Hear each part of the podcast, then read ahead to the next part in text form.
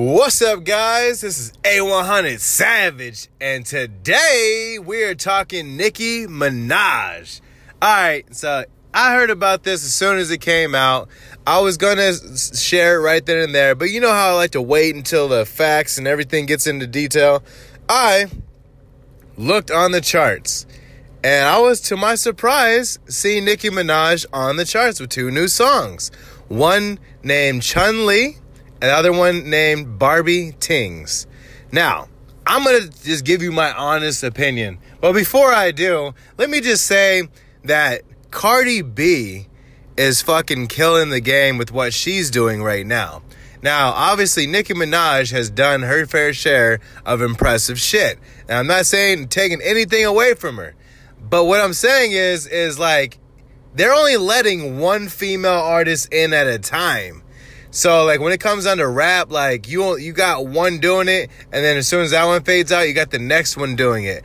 But in this day and age, I feel like they they might just accept Cardi B and Nicki Minaj only because of the fact that Nicki Minaj is is is loved. She's not hated. A lot of the people who go out of nowhere are usually hated in the end. So that's why they're gone gone, you know, but Nicki Minaj is still pretty respected in these streets.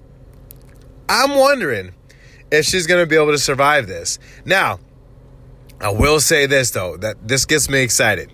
Now, Cardi B has came out with her album Invasion of Privacy. It goes up and all the songs are on the top 10 on the Apple charts.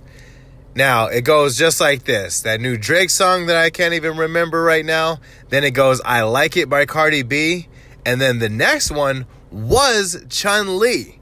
And below the Chun Li was Barbie Tingz. This was just fucking yesterday.